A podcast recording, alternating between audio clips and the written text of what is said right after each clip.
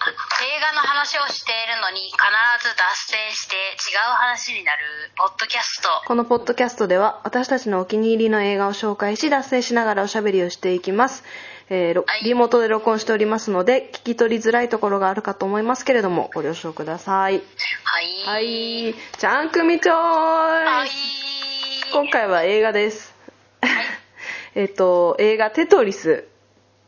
ほほほほほほこれはえっとアップルさんからえっと、はいはあじゃジャパンプレミアにご招待いただいて死者を見てきた作品なんですけどなので私おーは それはちゃんまいは予定が合わなくていけなかっただけすごいいおねーい 一言ちゃんまいも行く権利はあったんだよそうだよねそうだよ行きたかったよで、えっと、私は劇場でだから見たんだけど実際は、えっと、今 AppleTV プラスあそっかじゃあすごそうそうそういね劇場で見れたのってそうそうそうだからそれあの今今すぐにでも皆さん見られる作品なのではいっていう話ですねはいでえっ、とあ3月31日2023年3月31日から配信されていますではーいこれえっ、と映画 .com の解説をお借りして説明すると落ち物パズルゲームの元祖であり世界で最も人気のあるゲームの一つとして誰もが知るテトリスがいかにして見出され世界中のプレイヤーの手に渡ったかその過程をサスペンスフルに描いた実録ドラマ米ソ冷戦のたただ中にあった1988年アメリカのビデオゲームセールスマンヘンク・ロジャースはソビエト連邦のコンピューター科学者アレクセイが考案したテトリスの存在を知るそのゲームを世界に発信しようとしたしようと考えたヘンクは危険を冒してソ連へと渡りアレクセイに会う2人はテトリスを大衆に広めるため奔走することになるがそんな彼らの前には冷戦の東西陣営を隔てる鉄のカーテンそして張り巡らされた嘘や腐敗した世界が立ちはだかるというでこれえー、面白いいやめっちゃ面白かっったなんか別にこの死者呼んでもらったからっていうわけではなくあのシンプルに私のめっちゃ好きな内容で。た、うん、あのお察しの方もいるかと思うけどその国境を隔てた友情みたいなああで確かにそれバディものだねそうそうバデディものみたいなそ感のじなソんだ連よのね科科学者とアメリカのゲーム開発者ねかなんとゲームのそう人とそうねであとすごい見たかった理由がもう一個あってあの主演のタロンん・エガートンエガタートロタロン・エジャートンとも書か好れ、きだもんねそうなんですよめっちゃ好きなんですよキングスマンキングスマンそうそれがさキングスマンだと初々しい若者の役だったじゃんはいけはどいはい、これはもうなんかもう子供も2人とか3人3人か3人いてもうお父さんででうーんあのアメリカ人なんだけど日本人の奥さんがいてえーで、そうそうなの日本に住んでるっていう設定なんだよねえー設定っていうかそれ本当だから実話なんだよねってこれ史史実に基づいてそうそうそうそうあのうちらの好きなさ本当の映像が最後に出てきた写真だけじゃなくてそう実際そのソ連に行った後の自撮り映像みたいなのとえかータロン・エガートンってさ、うん超童顔だからさ、うんなんかそのおっさん役ってどうなのって思わないなんかね思った一瞬思ったんだけどあのね、レオ様系だっあーたあーやばい 最高かよなんかああなるんじゃないかなっていう雰囲気を感じたうん今後ねちょっと超楽しみと思ったねこれを見だってもうで電気映画っていうあのーくくりになってるから本当にあれなんだね、ちゃんと基そうそうそうそうづいて作ってるでさと作られてるのあのなんていうので米ソ冷戦の真っ只中にあってってだからあの、まあ私詳しいことまでは知らなかったんだけどそのアメリカ人がさどういうソ連でどういうことをしたら犯罪になるのかとか知らなかったわけよけどさ、うんもう何しても犯罪なのアメリカ人がさあの国のなんていうの国が管轄する建物に足一歩踏み入れられただけで犯罪だし現地の人と交流を持っても犯罪だしもう何もかも犯罪で、まあ、来るなってことなんだと思うんだけどうんそんな中に飛び込んでってその、うんなんていうの、まあ、一応国の,、まあ、その一国民が作ったものとはいえ、うん国国のものみたいなテトリスはねだってもうね個人のものは国のものそうそうそうそう国のものは国民のものみただいかなら資本主義とそういうはさそう全然相入れない価値観の中でそれをさ資の本主義のアメリカがねそうしかも喧嘩中なのにね 喧嘩中そうそう喧嘩中なのにその権利くれって言いに行くってマジ無理って思わない いや私これ無理だろうない やただでさえさ、うん作ったゲームをさ、うん他の国のゲーム会社の人にさ、うんあげるただそれだけの事実もさ嫌がる人っていっぱいいるじゃんうんいるいるいる別にそのさ冷戦だのなんだのと同かじ国であアメれリカの人それだとてかなんなら同じ国の中でも嫌がるじゃんそうそうそうそう私そうの権利みたいな、うんうんそういう話で揉めるじゃんうまずは、んでももうそれ以前の話ってことねもうそうそうなの国によ入れないっていう状態だってことねかつさこうなんて言うんだろうなアメリカ人の中でもなんか、なんて言うんだろうなずるい人とかいてうんその契約問題が結構ごちゃごちゃしちゃうわけよこの人に売っそうだたつもりだったけど そうだよねあれう売れてなかったちょっと私契約に関しては全然無知で見てたあらー見てる分には面白いんだけどちょっとうまく説明はできないんだが、もう契約がごちゃごちゃごちゃってして、もう誰のもんか分かんないみたいな今誰にどの権利を売ってるのか分かんないみたいな。感じになるんだけどなんか結構シリアスな中でもそのごちゃごちゃってしたところがコミカルに描かれたりしてなんかね、こごう、ちゃごちゃがさ真剣に描かれるとちょっと自分もごちゃごちゃしちそうゃうそうそうそうそうそうけどなんかなんとなくこうバタバタ感で面白く映ってたりあとこうやっぱ世界中をこう飛び回るわけようんあのもちろん日本に住んでるから日本にもいるし、うね、ロシアとかソ連にも行くしもちろんアメリカにも行くしでうん、なんか今どこにいるんだこの人はみたいになるんだけどそこがさうまくてさあのなんていうのゲームの画面昔のあのなんていうのファミコンの画面みたいなので今ここにいますよみたいなんああいいですねえ、アニメーション映像みたいなのが流れるのよだからなんかゲーム感覚で、あ今ここあにーここまで進んでるんだみたいななんか自分が RPG で動かしてる感覚ううんんうんうん,、うんうんそんな感じですごい見やすかったんだよねあれマインドハンターっていうさ、うんあのドラマもさ、うんあの FBI の2人がさ、うんいろんなアメリカ国内だけどさ、うんいろんな土地にこう講演会みたいなのをして回うんうんうんるっていう話じゃん、その中でいろんなあの殺人鬼があっていくみたいな話なんだけど、いろんなさ収容所に行って殺人、うんうんそれすげえ殺人鬼にあってみたいなうん話なんだけど、そうだねあれもさあの、うんなんかなんとかかんとかとかって地名が出てきてさああー画面にそうだねうん便みたいうんなうん今どこかなとかそのさ気持ちの切り替えみたいになっていいようんうんうんなあの演出っていやマジそんな感じそれをなんかちょっと可愛くコミカルにしたみたいな感じだったからなんか落ち着いて見れるというかえあわあわあわで今どこどこどこみたいなあ全然意味わかんないみたいな話にさなりかねないもんねそうなのよ難しい、しいから内容としてはすごい難しいからそうなりがちなんだけどうんもうなんかそこはなんていうの分かりやすくしてあったしどっちかっていうと私はやっぱりあのそのななんていうんだ国の管轄の中でうんなんていうの保守的に生きてきたその開発者の男の人がうんもうアメリカ人のその主人公を信頼してこの人に売りたいって思うまでの心の動きみたいなのがすごい熱くて超良くて。あーかって開発開発者の人ってさ、うんセールスマンじゃないからねそうそうそうそうめめんそういうメンタルになるまでさ結構時間かかるよね、うん自分の開発したものをさ全世界に売り飛ばすんでしょそうか子つさ供みたいなもんだもんね国の門って洗脳じゃないけど洗脳に近い状態なわけじゃんその国の門だよって言われてるもう当たり前だもんねそそうれがそうねそうそうそうそうそれをなんかこうその殻を打ち破るまでっていうのがめっちゃ良くて、でその俳優さんもすごい良くてうんうんなんか調べたら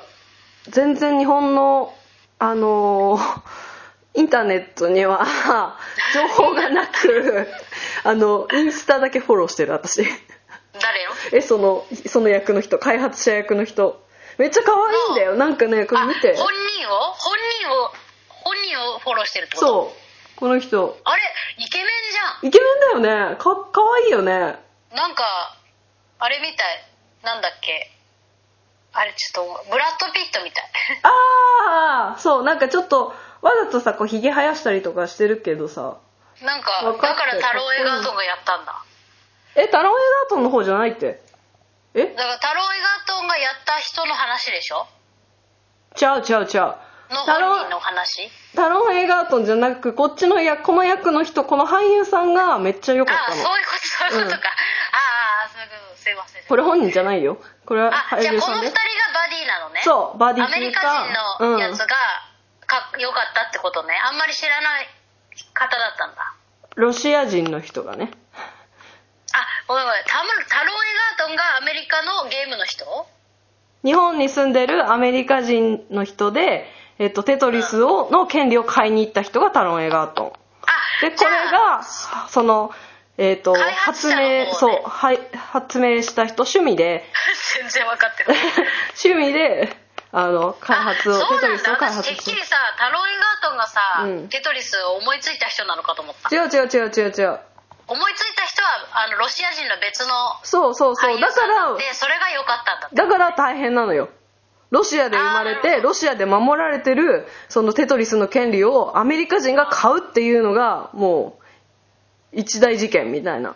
そういうことか、うんなるほどなるほどそうであとかつ超エモかったのがさあの初代の、えっとゲームボーイが開発中だったのこの映像の中でえ映画の中でへー持ってたあの灰色の持ってた持ってたゲームボーイねだってうちらもう完全に世代でしょ、なんかでも多分ギリギリそのあれなんあだよ初ね代じゃないのかうそう初代じゃないんだようちら本当はあじゃあそれはちょっと分かんないっすでも灰色だったようちらの時のゲームボーイなんかね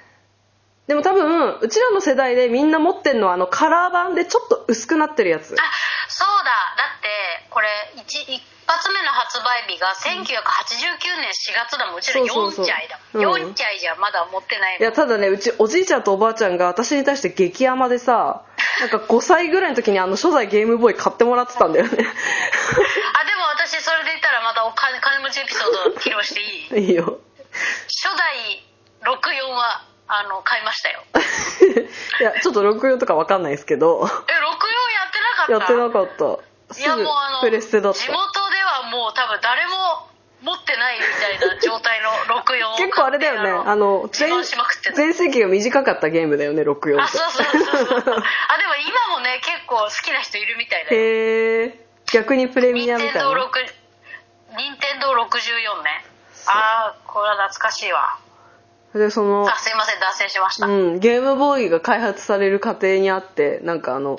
なんていうの薄暗いさ画面このそれこそこの ちっちゃこいねの IC レコーダーみたいな画あ面はいこはいはいのこれでさポケベルポケベルみたいな画面ねそうそうそうそうこれでなんかゲームとかあのそれそれこそ「テトリス」とかこう試しに流してみたりしする映像を見てうわ懐かしいみたいなああ確かにね、うんそっかそっか世代だ世代世代っていうかねちょっと早いけどだってリアルタイムでさその辺を、あのギリ見れ見れてそうるそう世代そうだそもんな我うそう々だから35以上の人はめっちゃなんていうの熱胸熱熱いと思うあとさあ私なんかそれその時に流行ってたのかもっと前に流行ってて親が買って家にあったのかわかんないけどなんかさあのたまごっちサイズぐらいのたまごっちよりちょっと大きいぐらいのサイズのキーホルダーみたいなちっちゃいテトリスのゲーム機が家にあってーあーはいはいはいなんかあったよねあった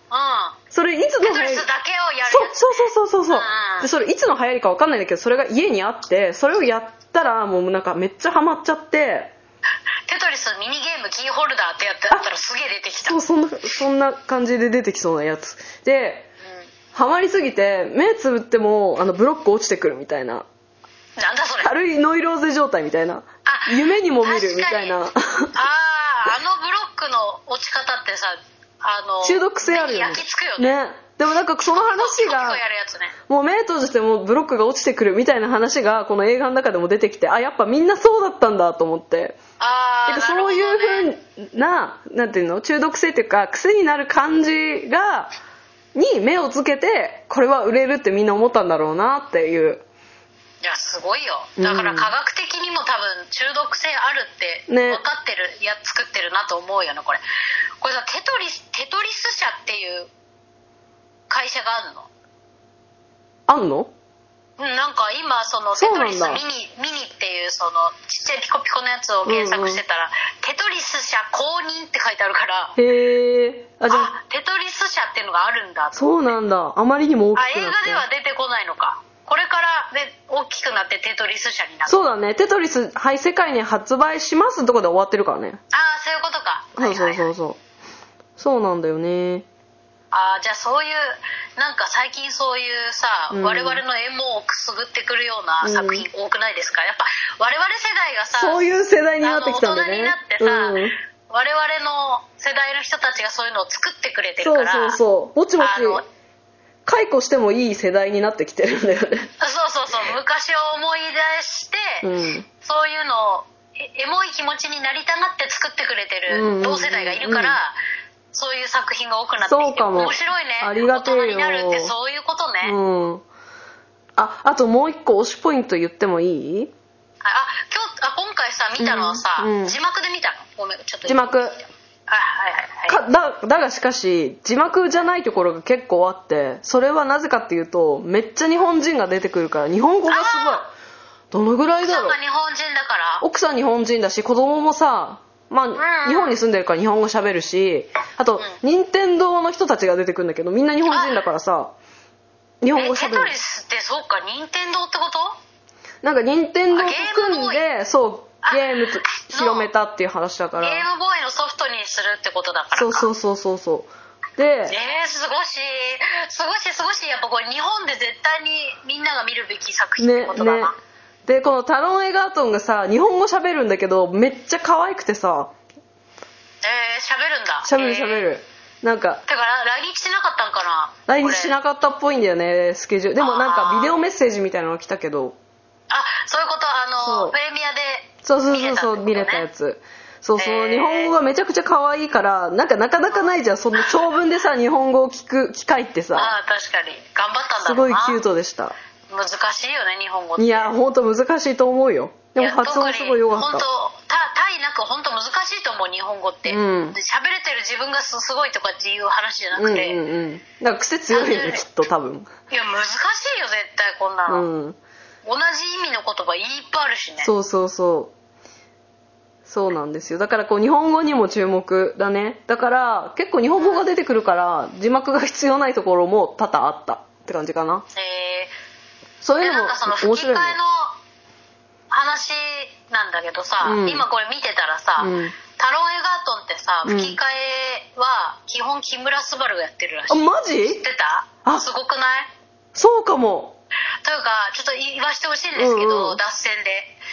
木村昴最近すごくないですかいや活躍毎日見るよねやばいよねだってタイが出てどこにでもいるどこにでもいるんだけど いやなんか今のキッズたちは木村昴を避けて通れないって誰かが言ってた天才テレビくんもでしょ天才テレビくんだしオーハーもだし、ま今期も4月からも木村昴だったようん毎日朝オーハーってやってるじゃんおはっさ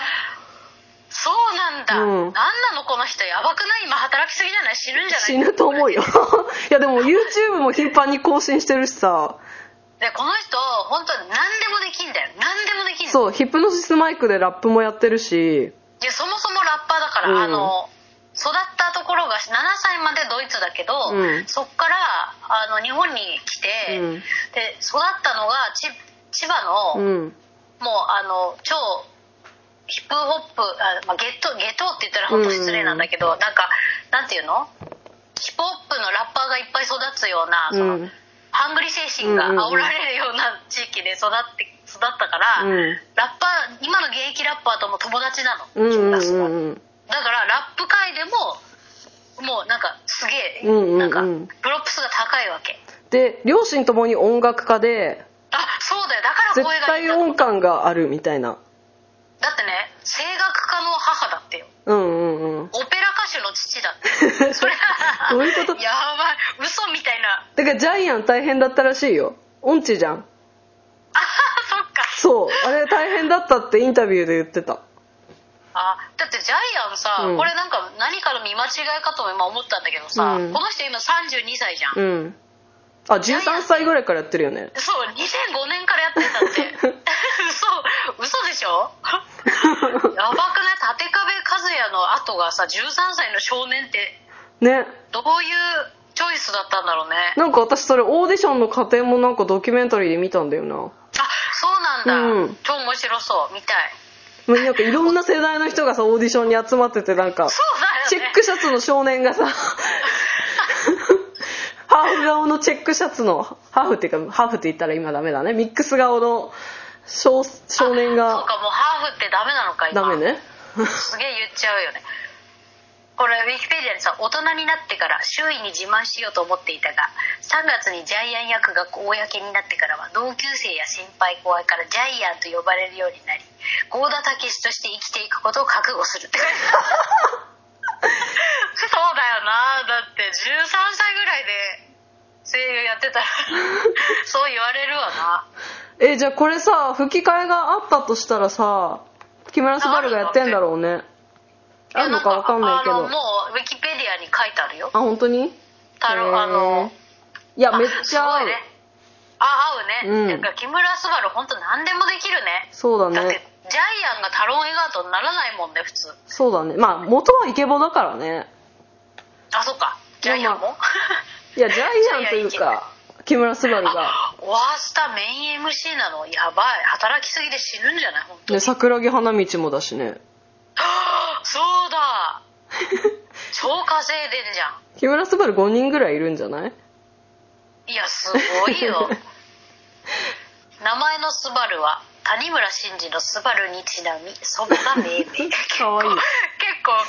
結構渋いな渋いね、えー自身もこの曲を人生のテーマソングと話 すいいね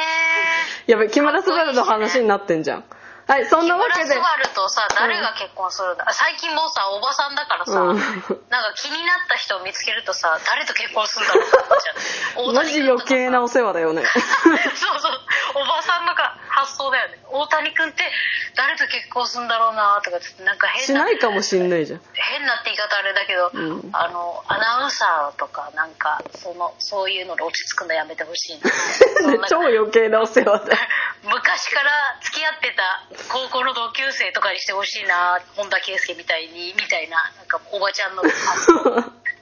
はい、ちょっと締めさせて、締めさ せて。結構長くなっちゃったから、あの、いテトリス、Apple TV プラスで見れるので、あの、ぜひ見てみてくそうだよださ今い。見れるんだもんねはい、配信で見てみてくださいはい